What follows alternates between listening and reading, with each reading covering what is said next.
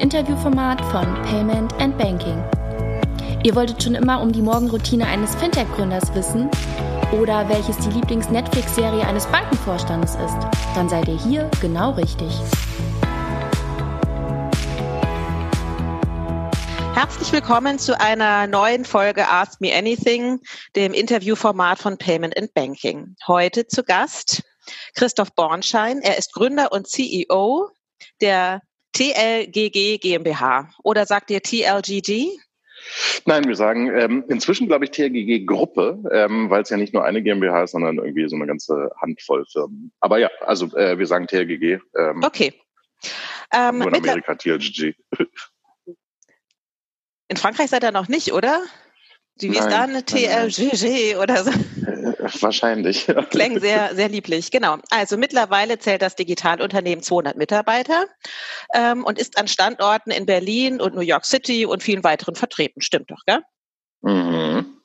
Christoph Bornschein berät internationale Unternehmen, Marken und staatliche Institutionen bei der strategischen Nutzung digitaler Technologien. Er ist Autor zahlreicher Fachbeiträge und gefragter Referent und auf Konferenzen und Kongressen. Seit Dezember 2018 sitzt er neben weiteren Beiratsmandaten im Aufsichtsrat der Deutschen Bank und berät zu digitalen Themen und Fragestellungen. Deutsche Bank PFK AG, muss man sagen. Ähm, äh, um da ganz präzise zu sein, es ist das Privat- und Firmenkundengeschäft der Deutschen Bank.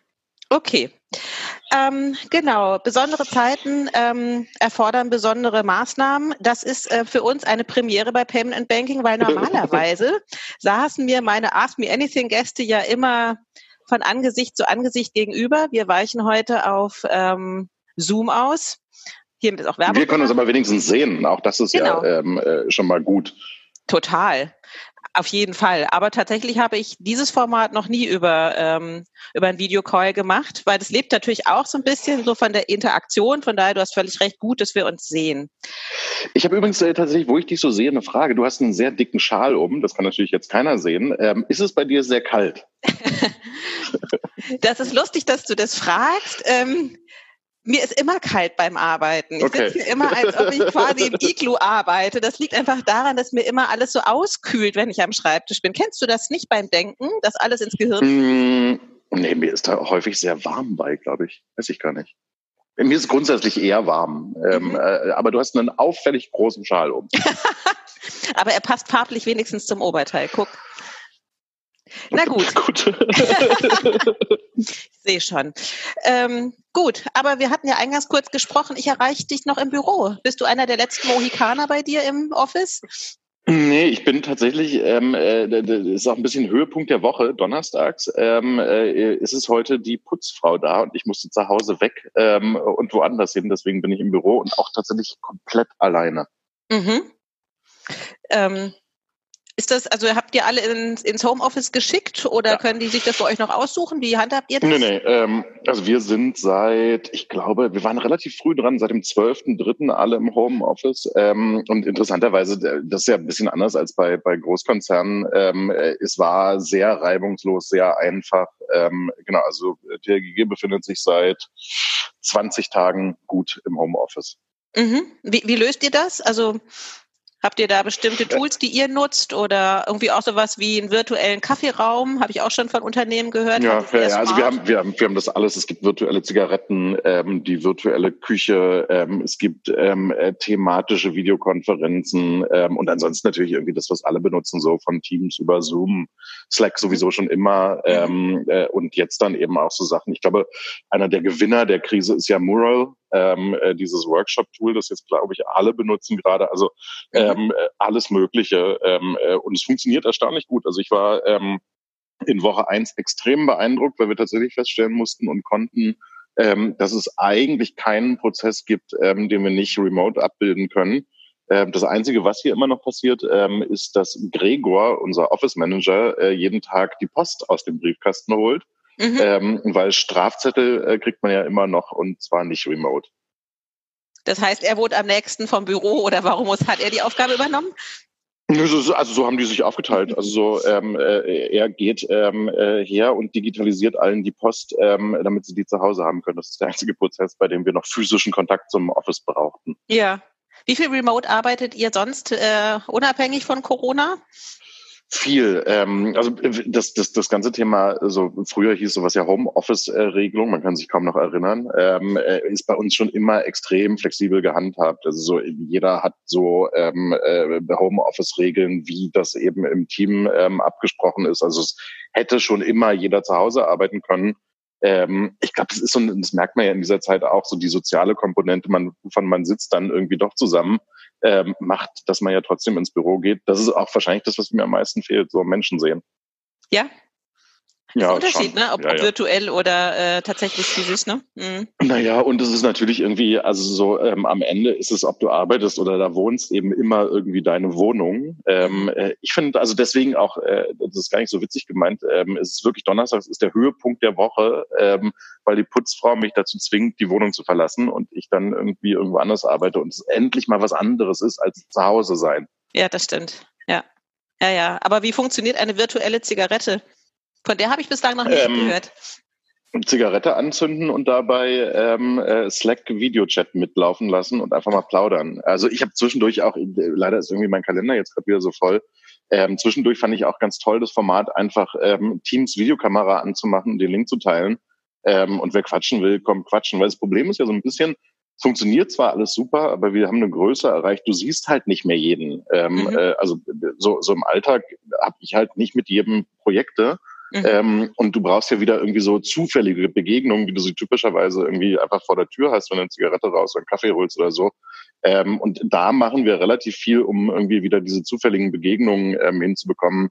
Ähm, wir hatten auch schon vor der Krise ähm, immer so ein, ähm, bei Slack gibt's einen äh, Donut, heißt das, äh, Tool, das ähm, macht zufällige Coffee Dates. Ähm, äh, also du triffst irgendjemanden zum Kaffee trinken aus der Firma. Das gibt's auch weiter jetzt eben tatsächlich dann virtualisiert. Mhm. Nette Idee. Interessanterweise redest du viel über die Zigarette. Du bist ja noch einer der wenigen Raucher, gell? Das ist äh, absolut korrekt. ja, weil viele, gerade aus der Szene, haben ja aufgehört. So, das ist ja für ja, also, also, also ich meine, ja, äh, Zigarette ähm, ist, ähm, äh, wenn man in den USA ist, in New York, ähm, äh, muss man ja tatsächlich immer vor die, vor die Bürotür fahren ähm, da ist man dann so richtig ausgestoßen. Also wir sind schon noch relativ liberal, was Rauchen angeht, glaube ich, in Europa, in den USA ist mhm. man so richtig isoliert. Wolltest du mal aufhören, wurde ich gefragt? Hm. Nein, nein, nie.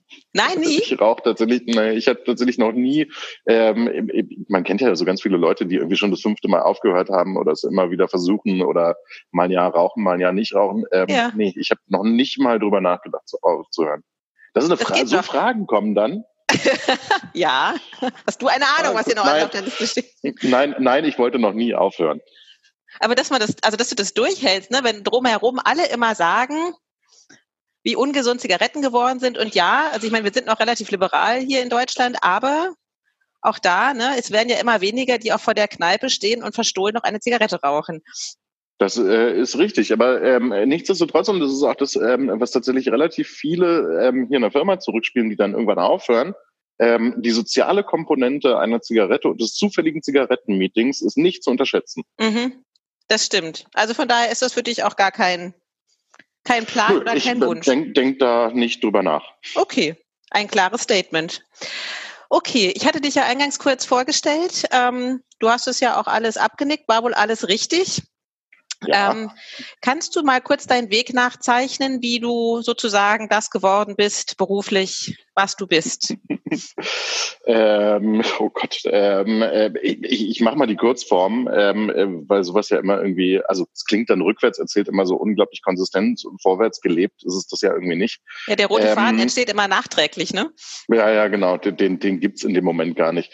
Ähm, am Ende ist es tatsächlich eine Summe von zufälligen Ereignissen, ähm, äh, die in eine Richtung führten, nämlich tatsächlich in die Richtung von, wie verändert Technologie eigentlich Wirtschaft? Also angefangen hat das 2000 ähm, äh, schlimmste ähm, neue Marktkrise ähm, und großer Höhepunkt. Ähm, da war es so, dass ähm, damals die Helden ähm, der ersten Internetwelle, ähm, äh, die heute ähm, auch ja immer irgendwie noch Sachen machen, so Peter Kabel, ähm, Paulus Neef, ähm, äh, schon die waren, die man so gesehen hat, wenn man sich mit dem Internet beschäftigt hat. Und das habe ich schon relativ früh, ähm, fand das faszinierend. Ich war 2017 Ähm, und es ergab sich äh, die Situation, dass jemand, mit dem ich zusammen zur Schule ging, ähm, ein Unternehmen gründen wollte, weil er ähm, Datenbanken für ähm, einen Stromkonzern, äh, liberalisierter Strommarkt, ähm, entwickelte äh, CRM-Systeme.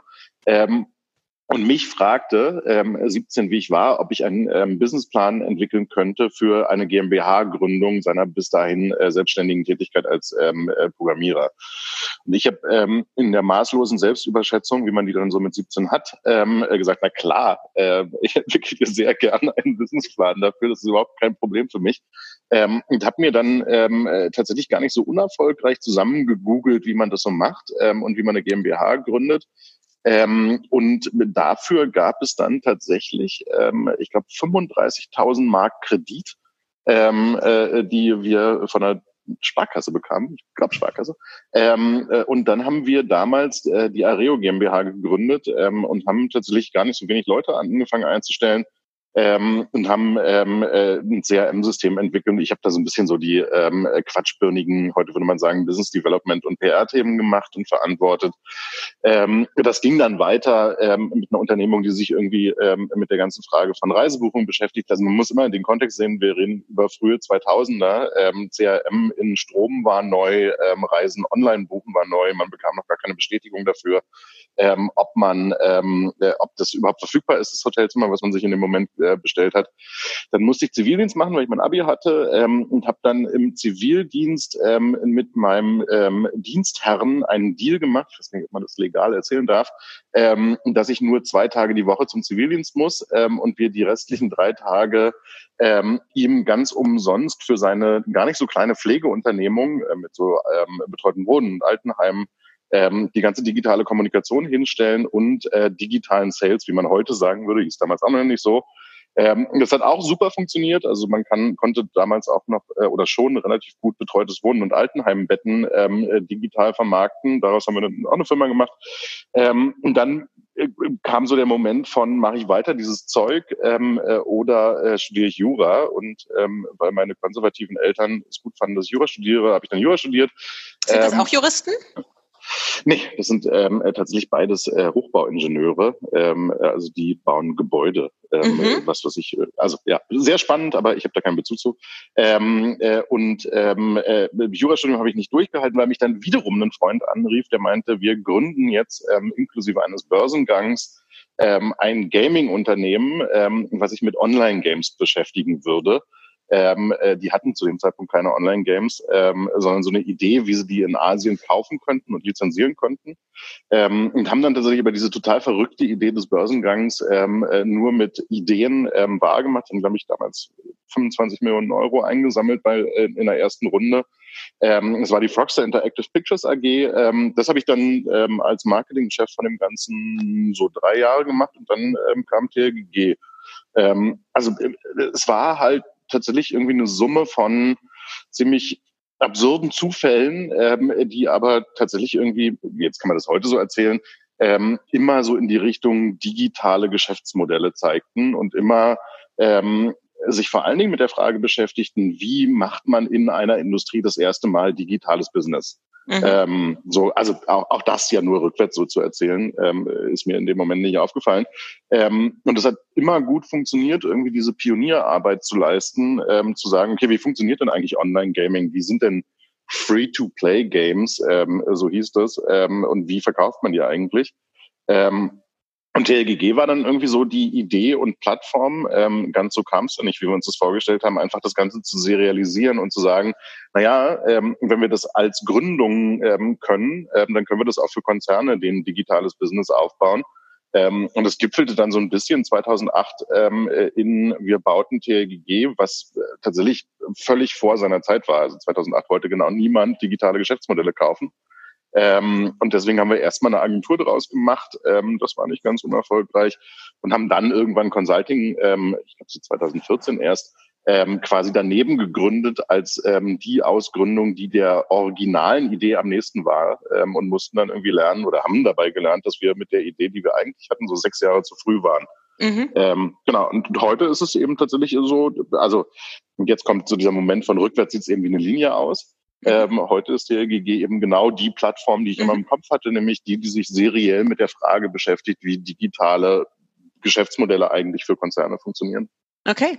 Aber wenn du sagst, mit 17 so, hast du mit 17 hast du ähm, einen Businessplan geschrieben. Hattest du denn äh, die Idee, schon frühzeitig Unternehmer zu werden? Hm, nee, ähm, äh, ich hatte aber tatsächlich, das, das hat super viel mit meinen Eltern zu tun, da die eben sehr früh beide Unternehmer waren, ähm, war das auch nicht wirklich weit weg. Also es war einfach so, dass man irgendwie ein Unternehmen hat. Mein Vater hat ein ähm, Ingenieurbüro und hat ähm, für die katholische Kirche im ganz Wesentlichen irgendwie Gemeindezentren und Krankenhäuser und so entwickelt. Ähm, das war so vorgelebt. Deswegen glaube ich, gab es diesen Moment von, also mit 17 beschäftigt man sich eh nicht mit der Frage, ähm, wenn man auch nicht weiß, wie es ist, angestellt zu arbeiten. Ähm, aber das, das Role Model von, da ist jemand, der irgendwie ein Unternehmen hat, ähm, wohnte ja bei mir zu Hause. Ähm, und deswegen war das nie irgendwie unnatürlich. Also ich habe das irgendwie viel später erst verstanden, wenn man sich so mit Managern unterhält, die dann irgendwie in der späten Phase ihres Lebens rausgehen und irgendwie ähm, den, den Segen des Unternehmertums äh, kennenlernen, ähm, dann sind es ja häufig so Auseinandersetzungsprozesse, die tief rational sind. Bei mir gab es diesen Moment von, wage ich jetzt ähm, äh, ein Unternehmen zu gründen überhaupt nicht, sondern es war einfach total natürlich. Ähm, und ich hatte ja, also ich meine das total ernst, ich hatte dem ja ganz selbstüberschätzt gesagt, ich mache das für dich, dann musste ich ja irgendwie auch liefern. Mhm. Ähm, und mhm. das hat dann irgendwie okay genug funktioniert und wurde dann irgendwie eine, eine Karriere in Anführungsstrichen, die nie was anderes war als Unternehmertum. Mhm, okay, also so der klassische Feuermann, das war nie dein Kindheitstraum? Mm, nee, ja, nee. Nee. Ich, ich, fand den, ich fand den John Grisham-artigen Anwalt immer super. Ja. Ähm, muss, musste, dann, musste dann aber tatsächlich ähm, äh, im deutschen Jurastudium lernen, dass es überhaupt keine Jury gibt in deutschen Gerichten, ähm, dass man nicht über seine Rechte belehrt wird, wenn die Polizei einen abholt und nicht einen Anruf hat. Und dass ähm, meine gesamte ähm, von amerikanischer Literatur geprägte Vorstellung, wie von Jura so funktionieren würde, kompletter Unsinn ist. Ja, okay. Wie lange hast du denn durchgehalten in deinem Jurastudium? Ich habe äh, tatsächlich, ich habe das gar nicht so schlecht gemacht. Ähm, ich habe in sieben Semestern die Zulassung zum ersten Staatsexamen ähm, bekommen ähm, und äh, bin da aber nicht mehr hingegangen. Ähm, insgesamt eingeschrieben war ich, auch das ist ähm, hoffentlich schon verjährt, ähm, dann ähm, so zwölf Semester, ähm, weil ähm, es tatsächlich unfassbar großartig war, für 24,80 Euro versichert zu sein. Ja, ich glaube, das ist ein sehr gangbarer Weg, dem viele folgen. ja. Ähm, äh, genau, und irgendwann, ähm, äh, da gab es dann äh, so Rückmeldefristen. Irgendwann haben die mich dann exmatrikuliert, ähm, mhm. äh, weil Was ich zu lange nicht zum Justizprüfungsamt gegangen und bin und meinen Staatsexamen abgelegt habe. Aber ich ja. hätte, ich war zugelassen dazu, immerhin das. Immerhin das. Na, ich habe ja nach zwei Semestern Jura ganz schnell aufgesteckt weil mir das ähnlich ging, dass äh, tatsächlich irgendwie diese Erkenntnis kam, äh, Jura ist nicht das, was ich mir darunter vorgestellt habe. So ist nicht, nicht ansatzweise so ja. glammig, wie man denkt. No, never. Genau, das stimmt. Okay, dann hast du also die, ähm, die Agentur gegründet mit zwei Freunden zusammen, stimmt das? Ja. Ähm, wie seid ihr auf den Namen gekommen, Torben, Lucy und die gelbe Gefahr? Ich musste sehr an dieses Kinderbuch denken, Lucy und der Schrecken der Straße. Hat das damit was zu tun? Das ist insofern relativ lustig, dass ähm, äh, Frenzy, meine Mitgründerin, ähm, ja eine Tochter hat, die mein Patenkind ist, die heißt Luzi wegen des Buches Luzi Erschrecken der Straße. Ähm, Kanntest du das Buch damit früher? Aber, nein, ähm, bin ich tatsächlich ähm, äh, zu jung für. Ich glaube, das war eher so ein 70er-Thema, äh, soweit ich weiß. Also ähm, also ich habe es später also, gelesen. Nein, aber also nee, nee, nee, ich meine eher so Kinder der 70er haben das gelesen. Ähm, äh, ich jetzt, äh, nee, mhm. ich weiß, also, nein, hat damit nichts zu tun. Ähm, sondern tatsächlich ist es so, dass wir, ähm, ich hatte die beiden ähm, äh, schon zu Foxter geholt ähm, äh, und wir haben da zusammengearbeitet und irgendwann war relativ klar, dass wir irgendwie Gaming ähm, jetzt nicht so hm, ähm, und ähm, wir haben einfach rumgesponnen und haben so eine Fantasieagentur ausgedacht am Anfang. Also es war anfangs nicht so super klar, dass wir das gründen würden. Ähm, und ähm, äh, das ist ja gegründet von mir, Franzi Kühne und äh, Bund am Thema Smiti. Damit ist irgendwie die gelbe Gefahr klar. Brune ist halt Asiate. Ähm, äh, das war immer so das Bild für ihn in dem Ganzen. Ähm, und ähm, äh, Torben und Lucy kamen in das Spiel, weil Frenzy und ich, die wir damals noch in einer WG wohnten, Eierbecher hatten mit diesem bescheuerten Namen.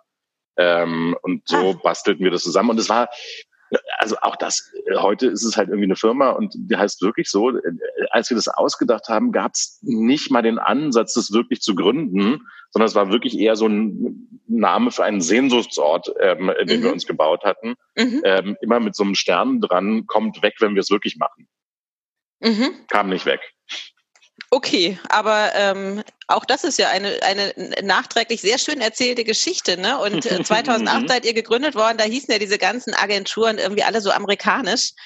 Und dann seid ihr ja ein ganz anderen Weg gegangen. Ja, also dass, dass eine, ähm, äh, dass eine ähm, Firma so heißen und irgendwie erfolgreich werden kann, das finden heute, glaube ich, auch viele noch ähm, merkwürdig. Wir sind jetzt auch gerade dabei, ähm, dass äh, der, der volle Name wird wegkommen, ähm, äh, weil jetzt, wo es ähm, keinen Asiaten mehr in der Geschäftsführung gibt, ist ähm, äh, dieses Taubenlos in die gelbe Gefahr einfach irgendwie merkwürdig, ähm, hat rassistische Tendenzen und so ähm, wird nur noch auf TLGG runtergehen und ähm, der Originalname kommt weg. Okay, gut. Ähm, mit wem würdest du denn gerne mal zusammenarbeiten? Ihr habt ja ein großes Portfolio an ähm, Kunden. Wer wäre ein hm. Wunschkunde von dir? Wer braucht's mal ganz dringend sozusagen eure, euren Support? Das ist, eine, das ist eine total gute Frage, die ich, die ich immer mal wieder gestellt kommen habe. Ich glaube eigentlich, dass wir mit, mit fast allen, die wir zwischendurch mal als Traumkunden ähm, aufgeschrieben hätten, ähm, schon gearbeitet haben. Ähm, äh, so gucke ich aber tatsächlich nicht drauf. Ich finde es eher spannend, ähm, dann so ähm, äh, ganz ohne sich das gewünscht zu haben, den Zufall walten zu lassen und dann irgendwie so mit so ikonischen Unternehmen zu arbeiten ähm, und zu sehen, wie die so sind. Also wir machen ja in den USA extrem viel für Ford ähm, äh, und betreuen die auch global. So ähm, hätte ich jetzt nicht auf so eine Liste geschrieben, ähm, finde ich jetzt aber, wenn ich drauf gucke, unfassbar großartig, dass wir mal in Detroit für Ford arbeiten würden. Mhm. Das hätte ich gar nicht aufmalen können. Und ich finde find tatsächlich so dieses, sich die Realität durch Wunschkunden zu gestalten, ja, das ist irgendwie nett. Ähm, noch netter ist es, ähm, sich überraschen zu lassen, dann irgendwie festzustellen, um, um Gottes Willen, wir arbeiten für Ford in Detroit. Wie konnte das passieren? äh, warum überrascht dich das so? Naja, es ist schon, also ich meine, am Ende wohnt ja in einem selbst, ähm, man, guckt ja nicht die ganze Zeit aufs Leben mit so einem, oh, ich bin jetzt ein ganz großartiger Unternehmer, sondern ähm, man hat ja irgendwie so, so eine Selbstsicht, die ist immer noch sehr ähm, äh, so, dass man immer war. Das ich es mal schaffen würde, eine Firma zu gründen, die dann ähm, in den USA in einem Pitch schaffen würde, ähm, einen weltweiten ähm, Account für Ford, die amerikanische Industrieikone zu gewinnen, total überraschend mit so einer, wenn man so ein bisschen zu sich selbst Distanz nimmt. Ja, ach so, okay. Das hat aber weniger sozusagen mit der Industrie zu tun, sondern vielmehr so mit Standort, Größe. Ja, also so, ich, ich meine, es hat jetzt nicht unbedingt jemand darauf gewartet, dass wir ein New Yorker Büro aufmachen. Mhm. Ähm, und Ford hat sicherlich auch nicht da gesessen und hat gedacht, ey, so eine Berliner Agentur ähm, äh, slash ähm, Beratung, ähm, die sollte jetzt unbedingt mal für uns arbeiten. Aber trotzdem passiert das irgendwie total großartig. Mhm, mhm. Gäbe es denn Industrien, die du ausklammern würdest für dich? Ähm, es ist eine Diskussion, die wir immer mal wieder führen. Ähm, wir haben ähm, relativ viel Diskussionen zu so Defense geführt. Ähm, also kann man für ähm, äh, Defense-Unternehmen arbeiten. Ähm, und auch da würde ich sagen, unter den richtigen Rahmenbedingungen kann man das mhm. tatsächlich mhm. und an den richtigen Themen, also gerade wenn es um so Cybersecurity-Themen geht und ähnliches, finde ich, kann man das schon machen. Ähm, so, so harte Ausschlüsse von, so würde ich auf keinen Fall tun, ähm, eher nicht. Ähm, eher ähm, so Themen, die ich nicht machen würde. Also so, ähm, äh, also ich habe da so ein bisschen so eine Joschka Fischer Perspektive auf die Welt ähm, du kannst Institutionen nicht ändern, wenn du nicht mit ihnen arbeitest. So Opposition schafft keine Veränderung, sondern der Marsch durch die Institutionen schafft Veränderung. Insofern Jetzt auf der klassischen Liste wären immer ähm, äh, Waffen, Tabak ähm, mhm. und irgendwelche äh, Pharmaprodukte. So, da würde ich in Konstellationen auch Sachen ablehnen und nicht machen. Ähm, mhm. Ich würde aber immer ähm, erstmal versuchen zu sagen, kann man bei denen ähm, an Themen arbeiten, die in der Tendenz ähm, äh, Technologie in einer positiven und menschlich positiven Art und Weise nutzen. Deswegen, ich finde so eine, so eine Default-Ausschlusslisten immer relativ schwierig. Okay, aber also hast du schon mal niemanden Zigaretten verkaufen? Ähm, das äh, ist total ausgeschlossen. So. Ähm, aber hast du schon mal überlegt, selber was zu machen, ein Produkt zu bauen?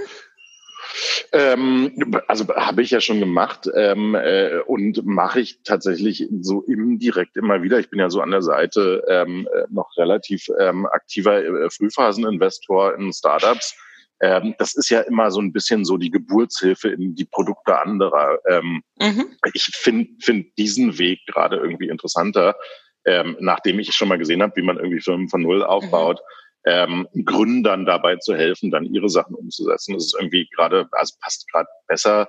Und was das Tolle ja ist ähm, in, in so einer Angel-Investoren-Rolle ist, du kannst viel mehr zur gleichen Zeit machen. Ähm, also mhm. ähm, mhm. Eigengründungen konsumieren dich immer zu 100 Prozent operativ. Ähm, so smarte Beteiligungen mit irgendwie Bordrolle äh, macht halt, dass du mit ziemlich großartigen Gründern an Sachen arbeiten kannst, die du jetzt selber nicht könntest. Also so bin ja ein Beispiel oder zwei Beispiele ähm, bei Lana Labs in Berlin investiert, äh, Business Process Mining. So, ich wäre nicht in der Lage, ein Business Process Mining Unternehmen A zu gründen, B zu führen. Ähm, ich kann aber, weil es einfach tolle Gründer sind, ähm, da einen Beitrag leisten und lernen unfassbar viel. Ähm, ähnlich ist es mit Expert, ähm, so ein Diabetes-Datenanalyse-Startup. Auch das äh, kein, also völlig Unvermögen, das selber zu tun, aber großartig mit dem Gründer zu arbeiten ähm, und zu gucken, dass ich dem irgendwie helfen kann. Also im Moment lieber so. Hast du jetzt ähm, durch die aktuelle Corona-Pandemie hm, Merkst du das auch Business Angel-seitig? Rufen jetzt mehr an und fragen nach Geld? Weil das ist ja die große Diskussion, ähm, wie es jetzt mit frühphasigen Unternehmen ich, weitergeht. Ich gerade, also ich, ich, nee, ich glaube, es gibt so ein bisschen eine Selbstbeschränkung. Also die, die ähm, gut und schlau sind, ähm, sorgen dafür, dass sie gerade kein Geld brauchen ähm, und dass sie keine, keine Runde raisen müssen. Ähm, was du, was du merkst, ist so ein bisschen so ein Shift, ähm, den merke ich auch selber. Ähm, ich mache gerade weniger neue Sachen, als ich sie typischerweise machen würde. Ähm, und beschäftige mich mehr mit der ähm, äh, für Sturmsichermachung äh, bestehender Sachen. Also so ähm, und ich, ich glaube, das ist so ein bisschen das, was, was ähm, VC-Companies auch gerade sehen. Mhm, mhm, ähm, es geht eher darum, das bestehende Portfolio ähm, mhm. wetterfest zu machen, als jetzt noch fünf neue Sachen aufzunehmen. Und das mhm. ist wahrscheinlich so der Shift. Ähm, also so, du, du, du stehst gerade eher deinen aktuellen Startups bei, ähm, als zu sagen, ich nehme jetzt noch was Neues aufs Portfolio. Mhm. Dann lass uns mal über Corona sprechen, haben wir ja eingangs schon gemacht. Ne? Wie beurteilst du die aktuelle Lage? Ist das eine Chance oder ein Desaster für Europa? Das ist eine interessante Frage. Also erstmal ist so eine Krise natürlich immer ein Desaster. Also so äh, auf der allerersten ja, Ebene und wenn klar. du dir anguckst, was es tut. Ich habe gestern gerade lange ähm, mit einem Freund ähm, telefoniert, ähm, der bei Lufthansa ist. So, also die, wenn du dir diese Faktensituation mhm. anguckst, dann ist es mhm. einfach eine, eine, unfassbare Katastrophe. Ja. Die haben, glaube ich, gerade 87.000 Menschen auf Kurzarbeit geschickt. So, da kann man nichts anderes sagen als um Gottes Willen. Ähm, Unfassbar so. viele Mitarbeiter, ja. Mhm. mhm.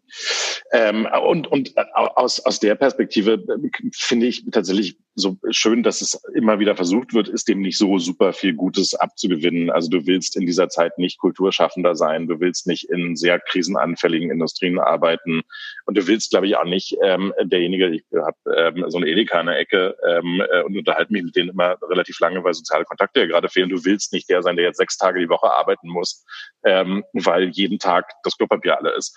Ähm, so, also das, das ist irgendwie ganz, ganz, ganz furchtbar. Ähm, wenn man da irgendwie die, die, sagen wir mal, den, den, den Grain of Salt suchen will, der irgendwie positiv daran ist, ähm, dann ist es sicherlich die Verhaltensänderung, die damit einhergeht. Also so gerade in unserer Welt der digitalen ähm, ist, es, ist es super spannend zu beobachten, wie wir jetzt dadurch, dass wir es einfach müssen, anfangen, Druckpunkte zu überwinden, die man früher nicht überwunden hätte. Ähm, also wir sehen es bei der Deutschen Bank zum Beispiel, ähm, das ganze Thema Online-Banking, ähm, bargeldloses Zahlen ähm, und ähnliche Themen, die früher man hätte immer angenommen, dass die Mainstream sind. Die sind aber, wenn man sich die Zahlen anguckt, eben doch nicht so Mainstream, wie man denkt. Ähm, die werden jetzt eben tatsächlich das neue Normal. Ich wir beide hängen jetzt gerade in einem Zoom. Ähm, meine Mutter hat sich Skype eingerichtet, ähm, mhm. auch alleine. Da hätte sie sich früher jetzt nicht rangesetzt ähm, und jetzt finden sie es faszinierend. Also ich glaube, interessant ist daran gerade, dass wir so eine so eine neue digitale Nüchternheit bekommen, ähm, weil wir es müssen, ähm, überwinden wir, äh, ich schließe mich da jetzt nicht mit ein, aber wir als Gesellschaft ähm, die Technologieskepsis, die es vorher gegeben hat. So Lehrer müssen sich jetzt eben mit der Frage beschäftigen, wie sie mhm, virtuell mhm. mit ihren äh, Schülern ähm, in Kontakt treten. Ich glaube, das ist, das ist wahrscheinlich das Positivste, weil wir alle irgendwie aus dieser Krise rausgehen werden und feststellen werden, okay, ähm, der Nutzen von Technologie und der Mehrwert von Technologie ist irgendwie in der Mitte der Gesellschaft angekommen in ganz vielen Nutzungsfeldern. Und darauf kann man irgendwie aufbauen.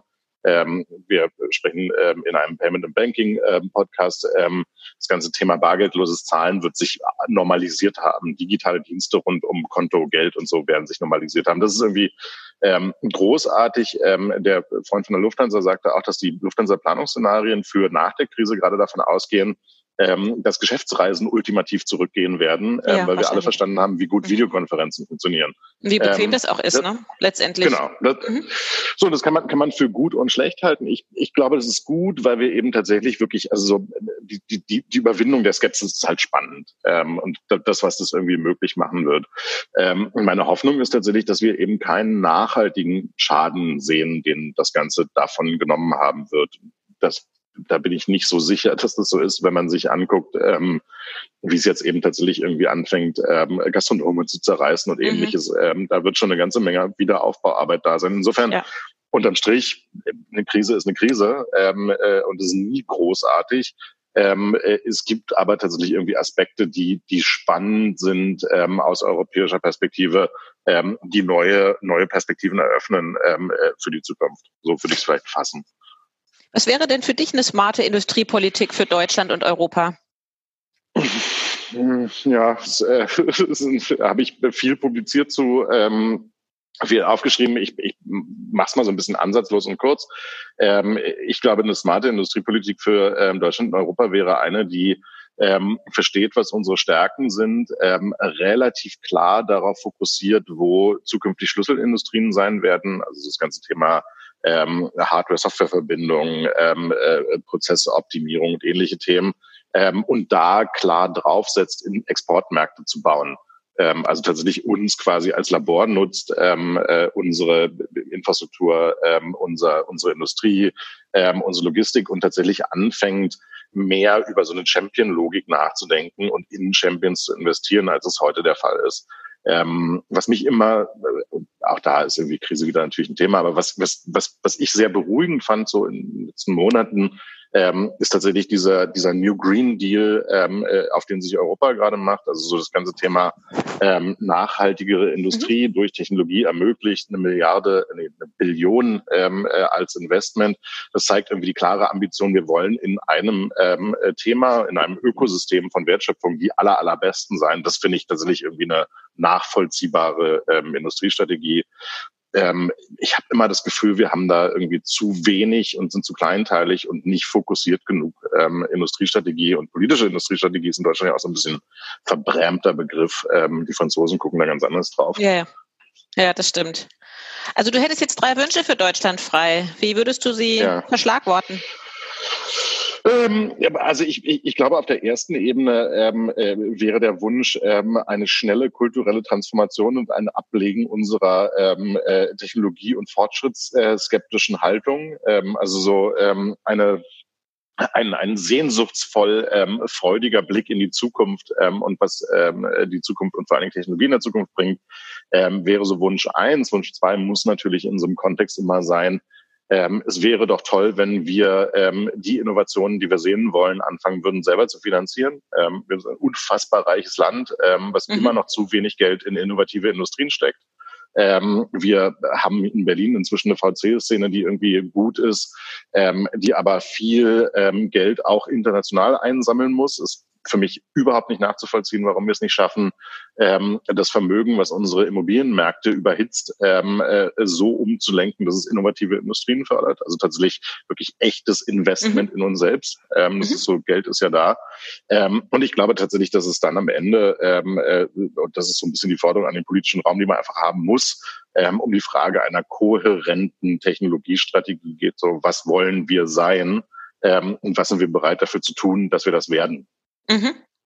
Welche Weichen müssen Banken denn jetzt heute stellen, um in einem Jahr als Gewinner aus der aktuellen Situation hervorzugehen? Das ist eine extrem gute Frage. Ich, ich glaube, dass ähm, ich habe das an anderer Stelle schon gesagt. Du hast ja ähm, äh, im Vorgespräch extra gesagt, du hast den Finance Forward äh, Podcast extra nicht gehört. Ähm, ich glaube, dass Banken. Ähm, das stimmt so nicht Sachen ganz. Ich habe irgendwann abgebrochen. Okay, weil, weil du weil du nicht biased sein wolltest. Ähm, ich, ich glaube, es geht um, um im Wesentlichen zwei Sachen. Ähm, ich glaube, auf der Privatkundenseite geht es einfach darum anzuerkennen, ähm, dass das Tech-Play vollkommen ist ähm, und das ähm, äh, Privatbankkundengeschäft ähm, ein Massentransaktionsgame ist, ähm, in dem es im Wesentlichen um effiziente technologische Plattformen gibt, über die man Mengentransaktionen schieben kann ähm, das gegen die Preisvergleichsplattformen ankämpfen und so ist alles vorbei. Ähm, die Frage ist tatsächlich, wie wird man in diesem Spiel ähm, eine sehr effiziente, stark digitalisierte, technologiegetriebene Bank? Und ich glaube, auf der zweiten Seite, wenn es um Wachstum geht, ähm, dann ist die Frage tatsächlich, wie sieht eigentlich Digitalisierung des ähm, Firmenkundengeschäfts aus und wie kann man aus sich selbst heraus Innovationsimpulse in den Markt setzen, ähm, das Firmenkundengeschäft äh, zu digitalisieren und zu vermeiden, einmal wenigstens zu vermeiden, ähm, dass von dritter Seite diese ganze Frage von Technologie im Firmenkundengeschäft kommt und man dann wieder nur getriebener ist. Also wie wird man selber Treiber versus mhm. Getriebener? Mhm. Mhm. Siehst du da gute Tendenzen aktuell? Mm, ja, also es, es, gibt die, die es verstanden haben und die Diskussion führen. Also gerade wenn du dich irgendwie so mit Fragestellungen von ähm, äh, äh, so as-a-Service-Geschäftsmodellen, also CapEx zu OpEx, ähm, äh, as-a-Service Finanzierung von Industrieequipment ähm, und Ähnlichem auseinandersetzt, dann gibt's gute Diskussionen ähm, bei noch nicht besonders viel vorzeigbaren. Ich glaube, dieses ganze Thema Standardprodukte im ähm, äh, SME-Banking, also Small Medium Enterprises, also habe ich irgendwie äh, Payment, ähm, äh, bin ich in der Lage, Factoring automatisiert zu machen und so. Ähm, da sehen wir ein bisschen eine Zweiteilung der Welt. Die Wirecards, Adyen, Stripes und so ähm, gehen in diese Richtung, haben es verstanden. Die traditionelle Geschäftshausbank hat da jetzt noch nicht unbedingt eine Antwort für. Mhm. Aber wird die zeitnah gefunden sein?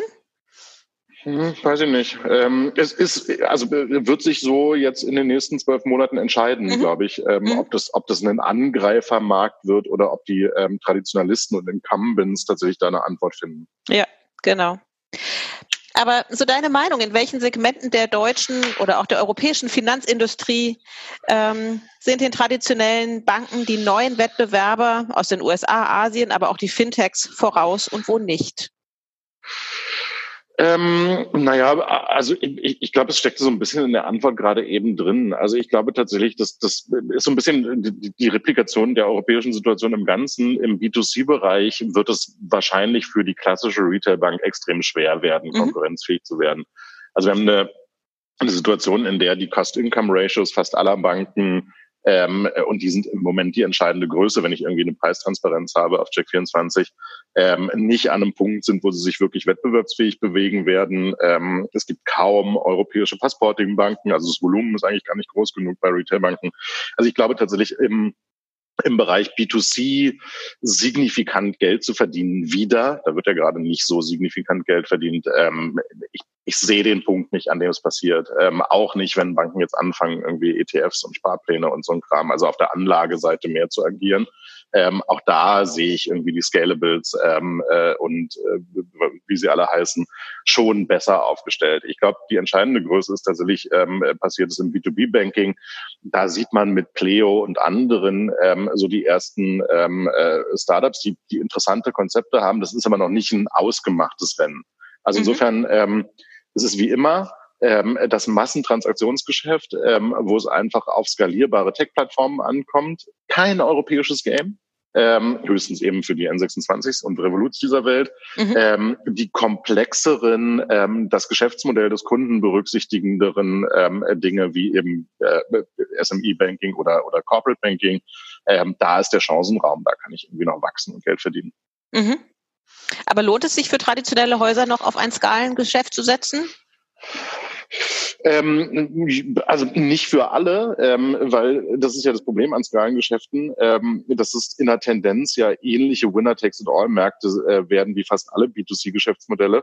Mhm. Ähm, ich, ich, ich glaube nur, dass, dass viele sich nicht leisten können, da aufzustecken. Ähm, also versuchen muss es, glaube ich, ähm, jeder mit einer, mit einer ähm, äh, sagen wir mal, europäischen oder zumindest deutschlandweiten Bedeutung. Ähm, das wird für wenige wirklich am Ende funktionieren. Ähm, aber ich glaube schon, dass den Versuch unternehmen, ähm, wird am Ende bessere Organisationen aus den Banken machen. Mhm. Ja, aber du sitzt ja jetzt in den Aufsichtsräten oder in dem Aufsichtsrat äh, einer deutschen Bank. Wie ist denn das, ähm, ja. wenn du wenn du mit denen dann ist? Ich meine, nicken die dann lieb und sagen, ja, ja, vielen Dank fürs Gespräch und machen weiter wie bisher? Ähm, Und fallen in alte mhm. Prozesse zurück oder hast du das Gefühl, dass da mittlerweile, auch wenn du dann da eben ähm, vor Ort ja. bist, dass da schon auch eine Dynamik entstanden ist? Es gibt ja, gibt ja immer zwei Dimensionen des Ganzen. Es gibt so die, die, die, die intellektuell-konzeptionelle Dimension. Ähm, da würde ich sagen, folgen die dem Gedanken, den ich gerade irgendwie kurz mal rum, runtergerissen habe. Und dann gibt's die ähm, Exekutionsdimension und die ist bei jeder Bank eben beliebig schwierig ähm, und auch bei jeder Bank wieder unterschiedlich schwierig, weil Governancen, getroffene Entscheidungen, Strukturen. Ähm, äh, wir alle lesen irgendwie gerade viel über, über den Deutschen Sparkassen- und Giroverband und ähm, mhm. seine Governance-Struktur. Die Deutsche Bank hat mit ähm, der, der Deutschen und der Postbank zwei sehr unterschiedliche Strukturen ähm, mit unterschiedlichen IT-Strukturen. Also ähm, die, die Frage setzt ja nicht an bei der intellektuellen Erkenntnis des Problems. Mhm. Das ist durchaus da.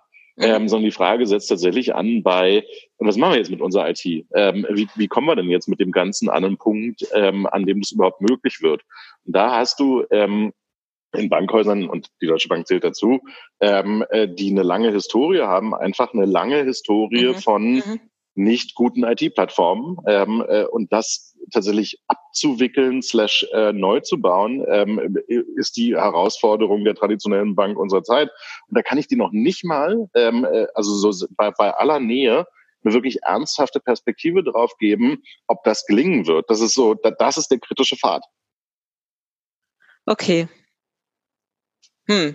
Und ähm, also aus dem Aufsichtsrat kommst du tatsächlich ähm, gut in eine intellektuelle Diskussion, gut auf ja. eine konzeptionelle Ebene. Du kommst nicht tief genug runter, um zu sagen, in diesem Rechenzentrum ähm, und mit dieser IT-Struktur möglich oder nicht möglich mit diesem oder jenem Risiko. Ja, okay. Nee, verstanden. Ja, das, ich glaube, das würden wahrscheinlich viele, die in der Szene mh, hm, aktiv sind, auch so beantworten. Ne? Also, dass äh, natürlich das Mindset schon irgendwie da ist, aber einfach so, so, ja, so ein Erbe ja, aus der Vergangenheit einfach extrem äh, genau. Und, und, ich, und ich glaube tatsächlich, dass, dass, dass, dass es tatsächlich sogar so ist, dass ähm, wenn du dir Banken Deutschland anguckst, dass die zum Teil auch in den Vorständen gar nicht wissen, wie groß ist dieses Erbe und ähm, äh, welche Fahrtabhängigkeiten entstehen dadurch. Mhm. Also schon, schon, schon die, die Bestandsaufnahme ist unfassbar schwer. Ja, ja, das kann ich mir gut vorstellen. Ähm, Gut, ähm, so, jetzt habe ich eine Frage. Mit dem Thema habe ich mich persönlich. Kommen jetzt die, ich komme jetzt die Home Story Fragen, die du versprochen hast. Die Home Story Fragen, sollen wir, sollen wir shiften? Sollen wir damit nein, weitermachen nein, nein, und jetzt doch über die Haarkur sprechen? nein, mach, mach die Frage, die du machen wolltest. Ich hatte es nur so angekündigt, ähm, dass die Privatfragerunde noch kommt. Ja, ich habe ja eine gewisse Dramaturgie in. bitte, bitte, äh, bitte ich, ich, ich, lege das alles vertrauensvoll in deine Hände. Vielen Dank für dein Vertrauen, dass du in mich setzt. Okay, nein, es ist, ähm, ähm, ich äh, tatsächlich musste ich mich äh, in dieses Thema gestern so ein bisschen selber rein informieren, als die Frage an mich herangetragen worden ist. Deswegen lese ich sie auch einfach so ab, wie sie ist, ja. Was hat der Trend OPEX to CAPEX für Auswirkungen im Banking? Mehr Leasing und mhm. Finanzierung? Mhm. Sind die ähm, Transaktionsbanken aus deiner Sicht darauf eingestellt? Ähm, ich ich fange mal rückwärts an mit der Frage. Die Antwort, ähm, ob sie darauf eingestellt ist, ist nein. Ähm, was auch ein bisschen daran liegt, dass wir ähm, auf einen Markt gucken, der extrem frühphasig ist. Ähm, äh, und, und auch da ist irgendwie intellektuell einiges klar, ähm, in der Umsetzung vieles überhaupt nicht. Ähm, ich habe vor na, zwei Wochen ähm, mit einer Doktorandin ähm, ein langes Interview geführt, ähm, die in der TU München am, am Lehrstuhl von Ann-Christine Achleitner ähm, gerade ihre Doktorarbeit über so CAPEX zu OPEX-Modelle ähm, und Industry Equipment as a Service schreibt ähm, und tatsächlich äh, wirklich unglaublich gut Research gemacht hat ähm, äh, und ähm, Interviews geführt hat und wo die stand an dem Punkt war, sie hat verstanden, was es hypothetisch für ein Geschäftsmodell wäre. Mhm. Ähm, praktische Umsetzung super schwierig. Die macht jetzt auch so einen äh, ziemlich spannenden Roundtable zu der Frage, wie man eben Geschäftsmodelle ähm, entwickelt. Mhm. Ähm, mhm. moderne und, und progressive Head of Corporate Banking diskutieren das heute ähm, und gucken sich das an ähm, äh, und ich glaube, wir werden die ersten Angebote von Banken auch irgendwann sehen. Ähm, so richtig fassbar ist es noch nicht. Und das liegt ein bisschen daran, ähm, dass zwar klar ist, dass du ähm, äh, Maschinen ähm, und Industrieequipment ähm, als Abo mit garantierter Uptime ähm, äh, und so Netflix-artig kaufen können wirst. Mhm. Ähm, da stellen sich aber dann tatsächlich total viele bilanzielle Fragestellungen Ähm, was ist ja eben kein Leasing. Ähm, äh, Leasing gibt es als Geschäftsmodell schon ähm, sondern es ist tatsächlich ein, ein bilanzneutraler Transfer, ähm, bei dem ich äh, tatsächlich nur noch ähm, äh, OPEX habe. Also die Maschine selbst wird ja nie auf die Bilanz desjenigen, der sie benutzt, äh, ja. verschoben, sondern bleibt ja, ja. bei dem mhm. Produzenten. Mhm. Ähm, so, da, das ist total unklar, wie das eigentlich funktioniert, ähm, dass der Produzent das zukünftig ähm, äh, finanziert. Es ist relativ unklar, ähm, ist es eigentlich ein Versicherungsgeschäftsmodell oder ist es ein Bankengeschäftsmodell? Ähm, mhm. äh, Munich Re ist mit Relayer da ja schon relativ tief unterwegs. Ähm, dann ist die ganze Fragestellung rund um wem gehören eigentlich die Daten, die ich brauche, ähm, um zu messen, ob dieses Geschäftsmodell funktioniert, ähm, äh, um das versichern zu können, ähm, um das finanzieren zu können, wie komme ich da eigentlich ran, ähm, wer gibt es eine dritte Partei, die die Daten aggregiert, wie eben Relayer, ähm, haben Banken eigene Fähigkeiten dazu, die ist auch relativ unklar. Ähm, klar ist, in der Zukunft ähm, werden wir tatsächlich ähm, für das ganze Thema Investitionsgüter Abo-Modelle sehen, sehr viel mehr. Mhm, mhm. ähm, wie die, wie die genau funktionieren, entscheidet sich gerade jetzt. Also so, ich glaube, so und also die Themen, da kann ich leider nicht so viel drüber sprechen, in denen wir das gerade sehen, ähm, sagen mir Thema des Jahres, werden wir so ähm, in, in Corporate Banking Q3, Q4 auf jeden Fall sehen, ähm, mit haufenweise ungeklärten Fragen, wie es genau geht. Es sind ja auch sehr viele Industrien, für die das interessant werden könnte. Genau. Ähm, äh, und, und bei denen muss man halt tatsächlich mal gucken. Also insgesamt sehen wir tatsächlich, dass, dass so ähm, die, die Industrie dazu neigt, ähm, die Kapitalbindung zu reduzieren, ähm, dessen, mhm. was sie tun, die Flexibilität zu erhöhen. Ähm, deswegen gibt's es gibt einen Markt für diese Geschäftsmodelle. Ähm, äh, wird es jetzt tatsächlich beim Anlagenbau, ähm, äh, in der Errichtung von Fertigung oder was auch immer eine Rolle ja. spielen? Also in welchem Segment der Industrie fängt es eigentlich an? Relativ unklar. Mhm. Sind andere Länder da weiter? Ähm, nee, da habe ich nicht den Eindruck, dass es so ist. Also ähm, äh, wie gesagt, also so, ich, ich würde sagen, dass das größte live befindliche äh, Testlabor ist heute irgendwie ganz klar Munich Rees beziehungsweise mhm. American Steamboat, das ist ja die Gesellschaft, die das hält, ähm, mhm. Relayer. Ähm, sonst sieht man auch international da noch nicht viel, was produktiv ist, auch wenn die Diskussion natürlich stattfindet überall. Ich glaube, es ist halt tatsächlich, also wir, wir gucken da auf einen Markt, ähm, bei dem sich jetzt dann entscheidet, wer den, wer den First Mover Vorteil hat und tatsächlich ein kommerziell ausrollbares Bankenangebot macht. So, das, das ist ein, ist ein, ist ein Marktsegment, wo man wirklich tatsächlich noch ähm, Kunden gewinnen kann ähm, oder der erste sein kann, der so richtig at scale ähm, irgendwas anbietet. Mhm. Wir hatten es ja kurz eben auch äh, über deine Startup-Finanzierung als, als frühphasiger Business Angel, ja. Jetzt ist ja die, die aktuelle Krise eine große Startup-Finanzierungs äh, beinhaltet eine große Startup-Finanzierungsproblematik und es ist ja eine große Chance für Corporates, Acquire zu machen. Wie mhm. siehst du die Chancen dafür?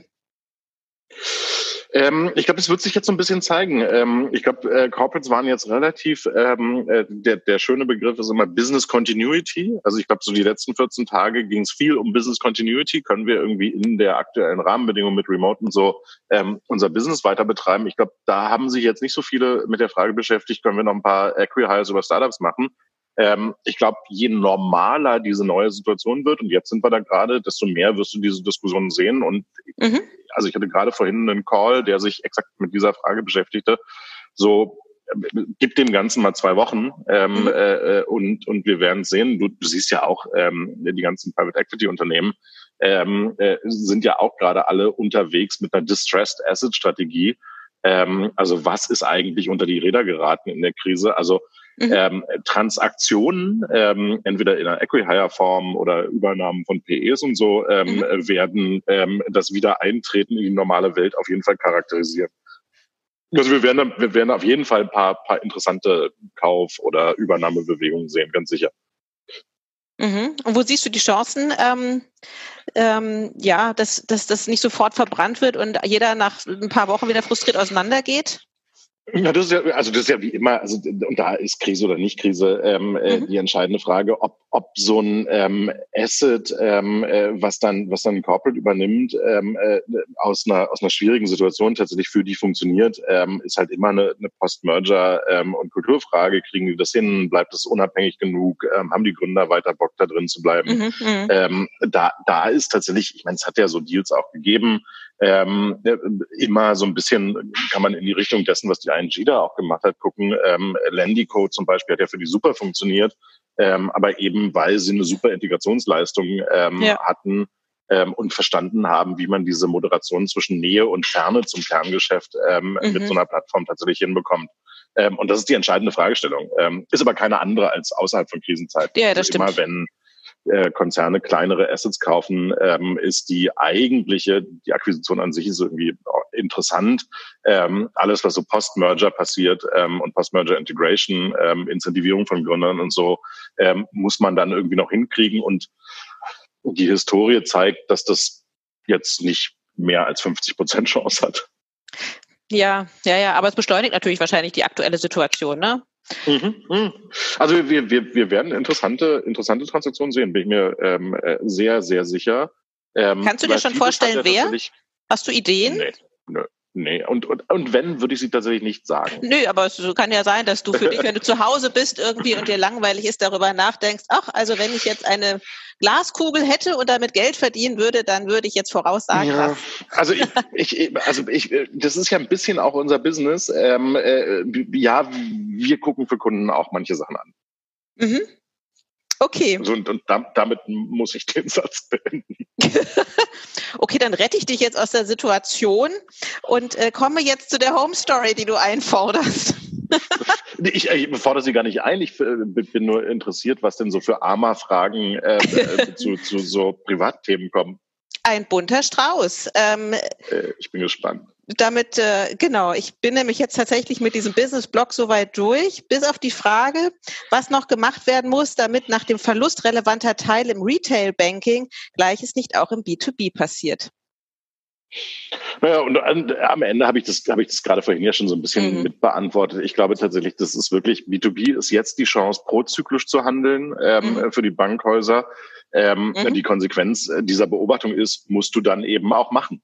Ähm, also du, du musst ja. jetzt strukturell und ähm, auf der Exekutionsseite mal schneller sein als der ähm, äh, Markt. Und da ist die Krise ein bisschen eine Chance, ähm, weil ähm, gerade bei Attackern ähm, im B2B-Bereich wird jetzt erstmal kurzfristig die Geschwindigkeit ein bisschen niedriger sein, ähm, bis mittelfristig der Kapitalzugang wieder normal ist. Mhm. Mhm. Okay.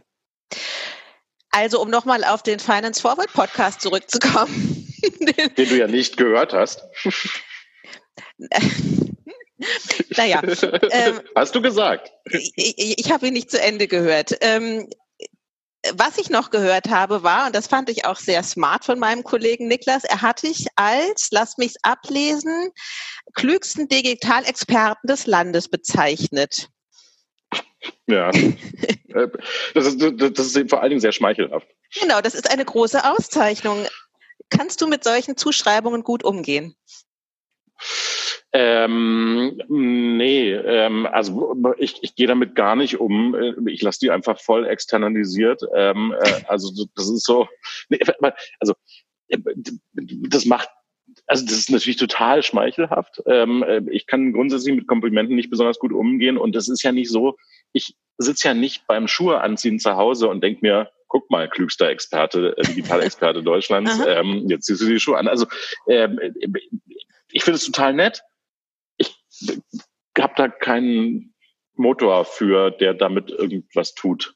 Ja, ja, aber ich merke gerade, ne, Lob ist irgendwie so, fühlt sich immer komisch an, offensichtlich, ne? Das, also wie gesagt, ich Komplimente ähm, mhm. finde ich immer freundlich und und dann habe ich keinen Werkzeugkasten, der mir sagt und jetzt Hurra, auf die Schultern klopfen. Ja, ja, ja okay. Also in, insofern, ähm, äh, es ist unglaublich freundlich.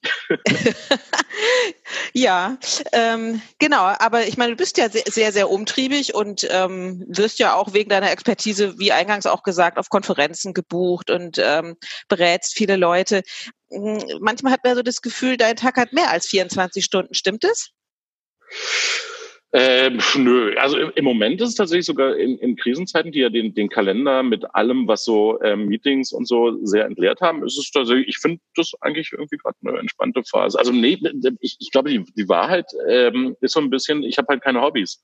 Ähm, Nicht eins? Also, äh, nicht eins. Ähm, äh, ich behaupte, wenn mich jemand nach Hobbys fragt, immer das Duschen und Schlafen meine Hobbys sind. Ähm, ich, ich mache das, was ich mache, tatsächlich mit großer Leidenschaft. Ich würde es auch machen, wenn es nicht irgendwie geschäftlich oder Beruf wäre. Und dadurch ist es halt so ein, so samstags mich mit irgendeiner Fragestellung, ich weiß es nicht, in irgendeinem Startup zu beschäftigen, fühlt sich eben eher an wie äh, der, der Parkspaziergang als wie jetzt konkrete Arbeit. Und deswegen ist da vor allen Dingen wahrscheinlich irgendwie, das macht dann, dass es, dass viel Zeit dafür wird, zur Verfügung steht, A und B nicht viel äh, gebraucht wird für das alles. Ich mache das halt einfach so, wie andere Leute irgendwie, weiß ich nicht, Laubsägearbeiten machen würden oder was so Hobbys eben sind. Mhm. Ähm, also, also nein, ich habe natürlich nicht mehr Zeit. Also du hast nicht so das Gefühl, du brauchst irgendwie einen Ausgleich. Viele Gründer oder in der Szene sind ja sehr sportlich und joggen oder ach, trainieren darauf, auf den Kilimanjaro hochzugehen oder sowas. Nee. Nee, also und ich finde, ich habe voll den Ausgleich. Ähm, für mich ist halt so, wenn ich, wenn ich mal keine Lust habe, mich mit Mobilität und Automobil zu beschäftigen, dann ähm, mache ich mal Banking und das ist irgendwie was anderes. Hurra, also, ich darf ich, Banking machen. Nein, ja. also ich, ja, also ich, ich mache das wirklich, wirklich gern und auch wirklich immer. Mhm. Ja, ich finde, das merkt man ja auch sehr, ne, dass du das mit großem Enthusiasmus machst, wenn man dich äh, hört auf wenn du Vorträge oder so hältst. Ähm, auf jeden Fall. Ähm, jetzt gehört ja das Thema Brandbuilding ja sehr auch zu deinem Daily Business. Aber wie sehr beschäftigst du dich als Christoph Bornschein mit Brandbuilding? Ähm, so meine eigene meinst du? Ähm, tatsächlich, und das, das, wird so ein bisschen wie Koketterie klingen, ähm, äh, genau gar nicht. Ähm, äh, also wirklich überhaupt nicht. Ähm, äh, so, es gibt natürlich irgendwie Leute, die bei uns PR machen ähm, und sich mit so Fragestellungen auseinandersetzen. Ähm, und es gibt viele, die, die dann ja auch so diesen, ähm, äh, dass ich immer so schluffig rumlaufe, wäre irgendwie gezieltes Brandbuilding, ist es nicht. Ähm, sondern es ist allgemeine Schluffigkeit. Also so äh, tatsächlich ist vieles davon einfach wirklich total intrinsisch genau das, wie ich das eben so machen will. Mhm. Ähm, und mich mit irgendwie meiner persönlichen Marke auseinanderzusetzen, fühlt sich unnatürlich an, relativ. Mhm. So. Das heißt, ähm, also ich habe ähm, äh, Franzi in einem Interview jetzt vor, im Vorfeld gelesen und da ging es irgendwie darum, ja. was sie trägt und was du trägst, sodass dich das total nervt, dass du immer auf deine Karohemden angesprochen wirst. Ja, die, die ich tatsächlich ähm, äh, vor allen Dingen, weil es ja wärmer wird, gerade gar nicht anhabe. Ähm, ich habe gerade nur ein T-Shirt an. Das heißt, deine Zeit vorm Kleiderschrank braucht original eine Minute. Also äh, die, die Bekleidungsstrategie hinter dem Ganzen ist tatsächlich ähm, nehmen, was gerade oben liegt. Mhm. Aber ja. ist, es dir, ist es dir schon mal passiert, also jetzt wahrscheinlich nicht mehr, aber wenn du diesen Stil schon sehr lange pflegst, dass du mal unterschätzt worden bist? Äh, ja, also ich, ja, ganz oft. Ähm, äh, und das ist ja auch okay. Also es ist ja, äh, ist ja eine sehr komfortable Position, ähm, äh, unterschätzt zu werden, irgendwie erstmal zuhören zu können und aus dieser Unterschätzung dann irgendwie ähm, rauszukommen, ja. Aber ja, bestimmt gab ganz viele Situationen, ja. Findest du das positiv oder ärgert dich das? Das könnte man auch bewusst einsetzen, quasi, ne? Ja, ich, ich weiß gar nicht, ob ich das nicht sogar tue. Ähm, ich beschäftige mich da nicht so super mhm. viel mit. Also so, es ist, ich, ich finde es, wenn es passiert, wirklich eine angenehme Situation, weil es eben tatsächlich irgendwie so, ähm, es, es schafft ja so eine, so eine Art von Deckung irgendwie. Ähm, mhm. ich ärgern, ärgern tut's mich nicht. Das, also ist mir tatsächlich irgendwie, ja, es ist mir fast schon egal. Und es sagt ja dann auch immer ein bisschen was über das Menschenbild von, ähm, von dem Gegenüber, der dann die mhm. Unterschätzung begeht in dem Fall. Ähm, so, so eben irgendwie sich, sich da so abhängig zu machen von exogenen Faktoren in der Bewertung dessen, was jemand gegenüber kann oder nicht kann. Mhm. So, man lernt da interessante Sachen über Menschen mhm. bei. Du hast ja in sehr verschiedenen Industrien ja auch zu tun, ne? Deswegen, also könnte ich mir vorstellen, dass da ja auch sehr unterschiedlich mit umgegangen wird. Äh, ja, und, und, und zum Teil beglückend großartig ähm, äh, und manchmal eben auch so, ach, das, darauf kommt es jetzt irgendwie bei euch an. Also ich, um, um eine positive Geschichte zu erzählen, ich bin weiß nicht, 2014 oder so, ähm, hatte mich ähm, Johannes Theissen, ähm, der damalige und heute noch E.ON-Vorstandsvorsitzende, in die ähm, Vorstandsrunde eingeladen. Ähm, und ich war wahrscheinlich der erste Mensch, der je in Jeans und äh, T-Shirt da ähm, äh, aufgeschlagen ist. Ähm, äh, und der war da komplett egalitär. Also für den war das einfach so, ja, Sie sind jetzt hier Experte zu, äh, ähm, äh, und genau das sind sie und wie sie aussehen, ist eigentlich total egal. Das ist so, gab auch so viele positive Momente, wo es dann einfach irgendwie um den Inhalt geht und nicht um, was für Schuhe ich gerade anhabe. Ja, ja. Ähm, so, ja, also äh, gibt viele gute Momente auch damit. Also wie gesagt, in, inzwischen, mhm. wir, wir, wir sind ja, haben ja uns kulturell auch nochmal eine ganze, ein ganzes Stück weiterentwickelt. Ähm, äh, jetzt haben irgendwie viele CEOs irgendwie mal mehr Gründer gesehen, die durchaus auch erfolgreich sind. Ähm, so wir, wir sind ein, ein, ein, eine egalitärere Wirtschaft geworden und deswegen ist es nicht mehr so ein großes Thema. Ja, ja, na Gott sei Dank. Also ähm, wie sieht denn für dich der perfekte Tag aus? Hm, also ähm, ja, also anders als jetzt gerade in der Krise. Ich bin ja wahnsinnig gerne auf Reisen, bin ich wirklich, ähm, weil ich finde immer, wenn man in Bewegung ist, kann man irgendwie besser denken. Ähm, äh, der perfekte Tag ähm, beinhaltet tatsächlich am besten so zwei Flüge oder Zugfahrten, ähm, einmal hin zu irgendwas und einmal wieder zurück. Die Frage ist ja, wie ähm, oft? Und, also ne, ist ja nur ein Tag. Also in echt. Ach so, du fliegst morgens hin, abends zurück. Mhm. Genau, ähm, äh, weil ähm, äh, man denkt ja immer, das ist alles total anstrengend mit den ganzen Reisen. Das Tolle an äh, morgens hin, abends zurück ist ja, man hat zwei Mittagsschläfe. Ähm, man kann einmal hin ähm, eine Stunde fliegend ähm, schlafen und einmal wieder zurückschlafen. Und das ist tatsächlich, das sind Tage, die ich sehr mag, ähm, an denen es mir gelingt, zweimal eine Stunde im Flugzeug zu schlafen. Du kannst ähm, im Flugzeug schlafen, ja? Ich, ich muss nur auf so einem Sitz landen und schon bin ich eingeschlafen. Nein, echt? Ja, okay, ich bin du glücklicher häufig, Mensch, wirklich. Ich bin schon von Menschen angesprochen worden, die es irgendwie, ähm, die dann eingestiegen sind, als ich schon eingeschlafen war, ich nicht mitbekommen habe, dass wir gerade im selben Flugzeug waren. Also ja, ich schlafe ganz viel in mhm. Verkehrsmitteln. Ähm, und finde das, schätze das auch sehr wert. Insofern ist so ein Tag mit ähm, so ein bisschen Reisen und zweimal eine Stunde schlafen ähm, äh, und ähm, äh, irgendwie viel Arbeit verschiedenster Fasson ähm, wahrscheinlich der tollste Tag. Also so, ich finde find Tage gut, wo es um viele Themen geht, viele Industrien mhm. ähm, und ich irgendwie wechseln kann zwischen zwei Stunden tief konzentriert über Banking nachdenken und dann darüber diskutieren, wie Connected Car die Welt verändern wird. Mhm. Durchs Reisen. Abwechslung und Reisen ähm, mhm. und Mittagsschlaf, das ist der perfekte Tag. Aber du gehörst nicht zu denen, die so ein Powernap machen? Na, es ist ja ein Powernap. Also nee, aber so, im Büro also oder sowas, nur, wenn du weißt, das nee, so nee, nee, nee, nee. Also nee, wenn ich arbeite, bin ich wach. Also ich, ich kann auch nur schlafen, deswegen finde ich, ähm, äh, also deswegen muss aus meiner Sicht gar nicht die Deutsche Bahn ähm, das WLAN verbessern. Ähm, und ich finde es gut, dass man in Flugzeugen immer das Handy ausmacht. Ich finde es total gut, wenn man sich einfach irgendwie fatalistisch in diese Unerreichbarkeit begeben muss, dann kann ich auch schlafen. Ja. Aber gehörst du zu den Menschen, die immer gucken müssen oder schaffst du es auch so, mal das Handy zur Seite zu legen? Oder brauchst du externe mm. Faktoren? Nee, ich, ich schaffe es schon. Ich, ich muss es halt ganz weglegen. Also es gibt keinen halben Weg. Wenn ich es irgendwie in der Tasche habe, dann gucke mhm. ich. Ähm, und ähm, wenn ich wenn ich wenn es mich nervt und irgendwie stört, dann muss ich es irgendwie außer Reichweite packen, ähm, damit dann irgendwie das weg ist. Kann ich aber auch. Ja, okay. Gut, ich habe jetzt noch eine Frage aus dem Privatblog ja. und dann bin ich auch tatsächlich durch mit den Fragen, die aus der Community gekommen du, du, sind. Du moderierst die so an, als ob die pikant wäre.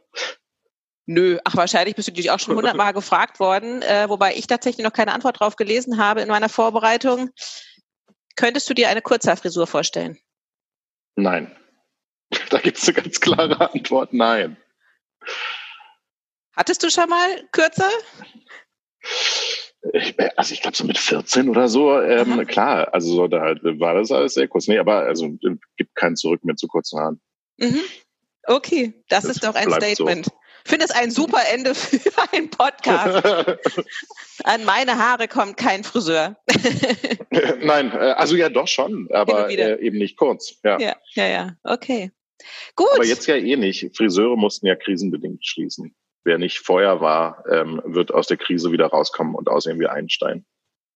Ja, da gibt's ja schon die diversesten Comics, ne, wie wir alle aussehen werden. Ein Hoch auf die, die lange ja. Haare haben. Ich habe bei Twitter habe ich ja. schon gesehen, wo äh, auch Unternehmer ihre mh, hm, kurzen Haare oder keine Ahnung, wenn sie da mit dem Kurzerschneider über den Kopf gegangen sind, ja. wie sie jetzt damit aussehen.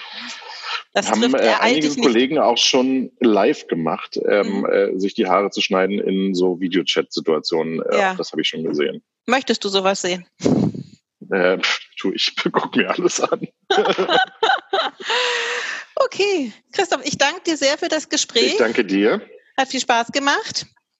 Ebenso. Das heißt, äh, wie geht der Tag heute für dich weiter? Ähm, er ist eng getaktet und gerade ist die 15-Minuten-Warnung meines nächsten Termins äh, mit der Überschrift Financial Services ähm, reingekommen. Ich habe um 12 einen Call. Okay. Also in 15 Minuten. Ja.